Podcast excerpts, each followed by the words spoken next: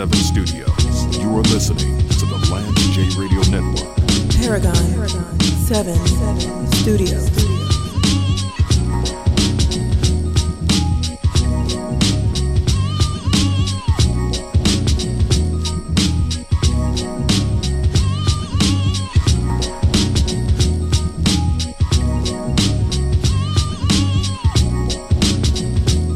there is this there's this notion that if you're if you live in North Nashville like like I do, if you're if you're on the Hendersonville side or the Gallatin side, well out where I live, usually you don't go past downtown. Downtown is about the the the line of demarcation, so to speak. And if you're if you're from South Nashville like like David is, Brentwood, Franklin, you're not coming north of downtown. You're spending most of your time on, on the other side. It's just uh, coming through downtown. It's a convergence of many interstates, and it's an absolute cluster trying to get from one side of the city to to another. So I wouldn't if you're if you're in town visiting for Christmas, I would not advise that. But it's great to have David with me and to catch up with him and, and get a chance to to talk to him and, and just see how he's doing. Uh, you you talked in the last segment about your new role, and, and I'm really excited for for you and, and what you're doing, and, and really just being a part of that that that customer experience and, and really using your talents and your skills. I just think it's it's very interesting how our careers have evolved Yeah.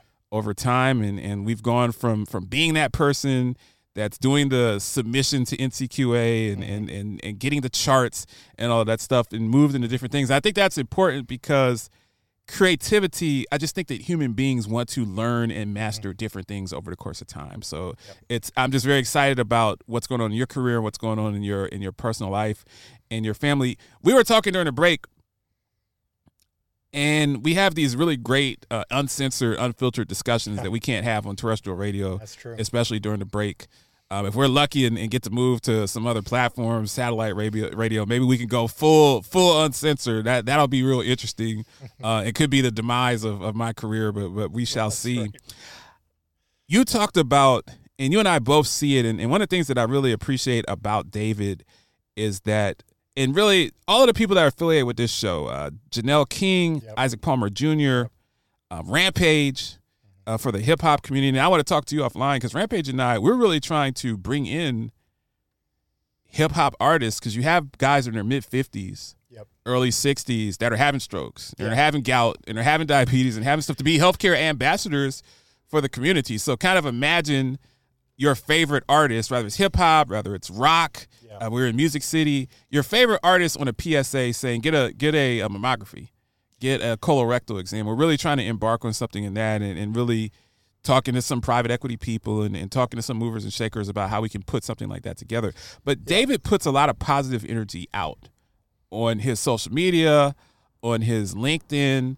And you had a post recently. You were you were talking about you were representing a friend Mhm. that had an opening, a very good opening for a seasoned Mhm. person in in our field, in the quality field. Yep. And we both talked, and and we've talked about. I've talked on this show about whether it's Twitter, rather it's it's some of these major mergers and, and acquisitions, even in healthcare Yeah. you see huge M and A's that are that are that are nine, ten figure, even eleven figure. Yeah. But then after that, a whole slew of people are getting laid off, and it's a it's really interesting. And you brought it up, and and we both kind of look at each other. This is happening in healthcare now. You see, I know quite a few people Yeah. that in in my experience these are experienced seasoned executives these aren't people that are incompetent and, and just actually uh, you know napalm plans these are people that been in this game 20 years Yep. talented have a nursing degree uh, clinicians that also worked in the quality space that are looking for work that are looking for opportunities. And it's just very interesting because we've kind of moved out of that space into different spaces and almost like we moved out before before we were forced out you know it's just uh and it's just very interesting. I wanted you to elaborate and talk about that because we're in a very interesting time with private equity with capital going into a recession. Right. some of the financial implications you see a lot of of of especially with this star stuff you're going to see health plans rationalized you're going to see Yep. large plans buy smaller plans Yep. i see it i do a lot of my consulting on the aco provider side Mm-hmm. and i see that all the time i see people that are looking to sell I see venture capital people that are looking to get in. I've had VC people reach out to me and say, "Hey, James, can we hire you as a consultant to see is this company viable for purchase?" And I, I wanted you to talk about that because that's really something that you know is your world. You you've seen that for for many years. Yeah, I mean the, the M and A, the mergers and acquisitions um, uh, side of the the business is is popping, like Right. you're saying right right, Right. now, and you know the, there's two sides of it, right? There's the technical assessment side of it, which is fun and interesting. You and I have you know both had some opportunities to to participate Right. and and uh, help companies get acquired or or uh, help people uh, understand what the real value of, of a potential acquisition is. So that's always that's always exciting and fun. But I mean, I, I, the other side of that, right? It, you know, when you do an M, a merger uh, or you acquire something, it's all about taking the business but not taking the people. And, Right. and, and so, I mean, I, I, I want to kind of yeah, there's a technical side to M and A which is which is exciting and fun, but there's a, a real side to it that's um, you know getting more real as Right. time goes on. Right. Um, that that post I did that you were talking about, just you know, for a friend, I got a lot of people that reached out to me. And you I know, sent it to several people. I, I literally forwarded every single one of them on to the company that was was hiring, and did my best to kind of uh, you know kind of say, hey, you know, here's here's this individual. They're really excited. They're really interested. Appears they're really strong here and here, Right. and and I, I'd sort of pass it off. And and I had it's funny. I had a uh, a, a company that does recruitment. Uh, reach out to me and like, Dave, what the hell are you doing, man? We- Right. We, do this for a lot Right. of money. yeah, You're getting like, the- you're, getting the- you, you, you're you're killing them out, right? you're killing Because these are high level jobs that would have Yeah. pretty strong commissions. so yeah, oh, yeah, yeah. It's it's it's often like almost Right. almost the first year's salary Right. that these companies are getting. I didn't know it it's, was that it's much. a big number. Wow. Yeah, it's a big number sometimes. So anyway, yeah, I, you know, so I, there's a lot of folks that that are starting to look for work. You know, and I'm seeing it. I'm seeing it on the executive side. I'm seeing it mid level, and I definitely have bumped into you know people. Um, you know, eh, both at former companies that have reached out to me, but also, you know, eh, people e- even at my current company that, you know, they're they're looking to move up. They're they're trying to understand what's what's uh, you know what the next step is, and and so creating ladders, right, for people at my current company because I'm new. I've I've been there about three months, but creating ladders is uh, you know kind of like a passion of mine, and you know, luckily Nice. I've got the support of of the CEO and and the board and and so we're you know we're trying to create um, not not just you know sort of a, a happy spot for the people that are with us but the ability to kind of move up and and if they want to out but yeah it's a weird so it's, it's a weird economy man i mean it's it's like getting a little dicey and it's a little strange Well, so I have two things. Uh, two things kind of jumped out. First, I'm very big when I was on the executive side of of this business. I always felt that hey, I could get hit by a bus tomorrow. So it's my Yeah. job as a vice president to make sure that if I get hit by a bus tomorrow, yeah um, or I'm raptured to heaven, that this show continues to go on yes and it's it's not just as successful, even more successful. It's it's your job, in my opinion, when you when you reach the executive line, you're not there to be the smartest person in the room. You're there to pour into people Yes. and create other leaders. So I think that succession planning and training and development is so important because, especially in our field, because quality, there's a difference between. Uh, we talked with Jen about knowing the tech specs. Uh, Yeah. I knew the tech specs back and forth and Yeah. could recite. I knew all the NCQA mm-hmm. provisions and stuff. It took me about three or four years in the executive role to be a true leader, to understand that that the job is to manage my people and make sure that my people are taken care of. You know, mm-hmm. bleep that mm-hmm. P and L. We're to make money, but we're going to take care of people first. And I didn't learn that for several years, and I made a lot of mistakes and alienated myself, and and and you know didn't just completely blow up all over the place, but I could have been a much better leader. And when I learned to put my people first, that's when I became a, Right. a good leader, and that helped me to build my own personal business Yep. when I opened up. So that's important. Succession planning. So you use the word ladders. I think that that's really important because people need to have the opportunity if they want Yes. to get to the next level. Everybody doesn't want to get to the next level. That's Some right. people comfort to them is just having the same job, sitting in the same office or cubicle, and knowing that they have stability. But if you want the next level, how do you get there? And you said something else that's important. Sometimes, and I would say this to people that reported to me, if I had someone that was my equal in talent or even better than me in talent, I'd say, well, look, Yeah. you know, I'm not, I'm not going to give you my job, but I will help you get a VP job in another department Sure. within this company or another company Sure. because your your your uh, advancement is more important than keeping you under my thumb. I figure if you go to another company and I have an ally at another company that I help is part of my coaching tree and mentorship tree.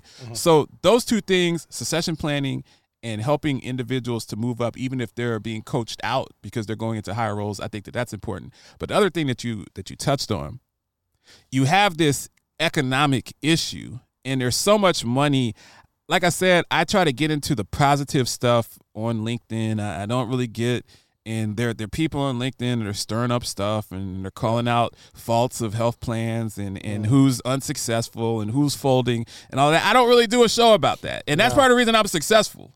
Cause we I, I've told people the only way I could bleep this up is to let my ego get in the way Yeah. and start calling people out because I'm mad at them because they interviewed me for a job and didn't give me the job. Yep. And now it's just like, oh well, you you didn't give me the job. Well, look at look at look at your quarterly earnings, and I just refuse to get into that.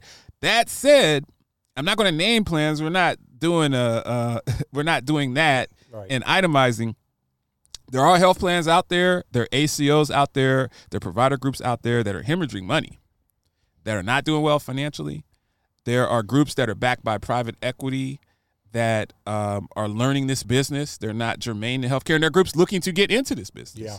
that are are global leaders and have supply chains and, and phenomenal uh, profitability, but they don't necessarily know healthcare. Well, me and you know it's going to take you seven, eight years to learn this risk adjustment stars thing. So you're going to lose a lot of money that first decade. If you have if you have several billion behind you, you can weather that storm and then use some of your technology advancements to be able to move forward and really refine healthcare. But it's going to take a while, and and I think that that's such a big part of the climate because what I see and I see people complaining. You have these private equity um, groups that can write checks for 500 m's or even more you know billion several 1000000000 mm-hmm. you're not successful initially with the ventures. I think that those private equity firms knew that you're not going to be successful because you're new to healthcare but it becomes a news issue right? When you have health plans that are struggling you have plans that are pulling out of different states stuff like that it becomes an issue. And i think that that has a lot to do with with what's going on with people matriculating people getting frustrated in in the business and what are your thoughts on it.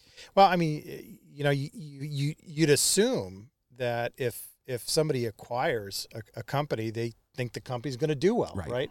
Right. And and I think to your point, you know, those companies that that get acquired don't always do well, Right. And and, and I, I think that underlines, you know, something fundamentally true about healthcare, right? It's really hard. right There's there's lots of really fancy companies that tried to get Right. into healthcare, and you know, it, I, I I don't think that there's any shame for failing, but a number of them had big profile Right. Fails, right?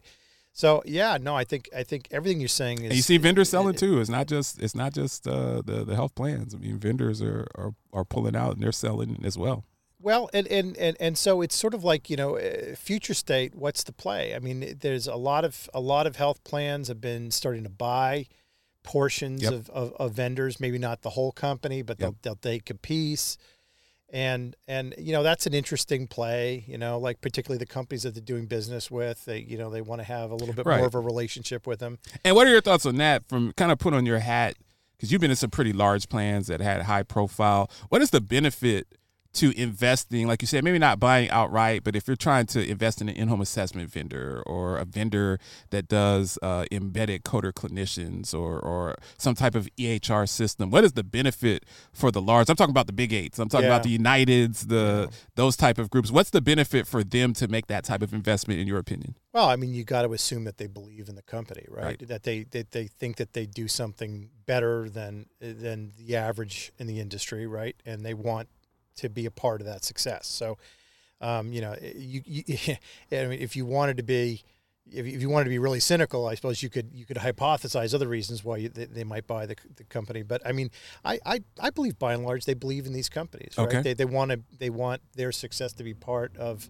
of the health plans and and and be part of that story. So um, yeah, I, that that's that would be my instinct that the majority buy for that reason. And, and and like I said, they just want the upside of Right. of the success of, of some of these companies. Live from the Paragon 7 studios, you are listening to the Lance J Radio Network. Paragon 7 Studios.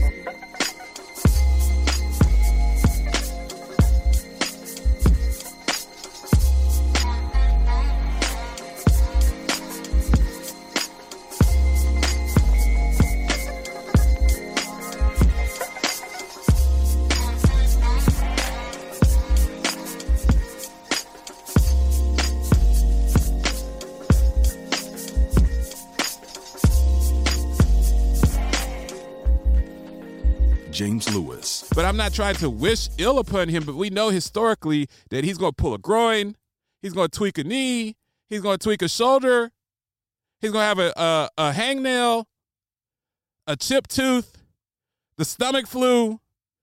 He'll be in the COVID protocol. He'll wrench his back, opening the, the door to get some cereal in his refrigerator, get some milk for his cereal. He'll slip after a workout. He'll have sciatica. Rampage, the first lieutenant of the Universal Flipmo Squad. I mean, we just know that, that Anthony Davis is not built to play 82 games. He's not going to be healthy. It's not a knock on him. I'm not saying he's soft. I'm just saying that some people, when God created them, he did not create them to play an 80 game NBA season. You are listening to the Lance J Radio Network. This is Lance J for MedHealth Clinical and Dr. Fabian Garcia. MedHealth Clinical focuses on internal medicine, primary care, and value based services in the Winter Garden area of Orlando, Florida. Dr. Garcia is renowned for his treatment of chronic conditions such as obesity, hyperlipidemia, and diabetes. He personally coached me in intermittent fasting, which, along with other dietary changes, helped me to lose 70 pounds. Dr. Garcia truly has a passion for helping people change their lives and take control of their health. Call 321 989 6887 or go to medhealthclinic.com to book an online appointment. I'm the latest hashtag challenge, everyone on social media is trying me. I'm trending so hard that hashtag common sense can't keep up. This is gonna get tens and tens of views.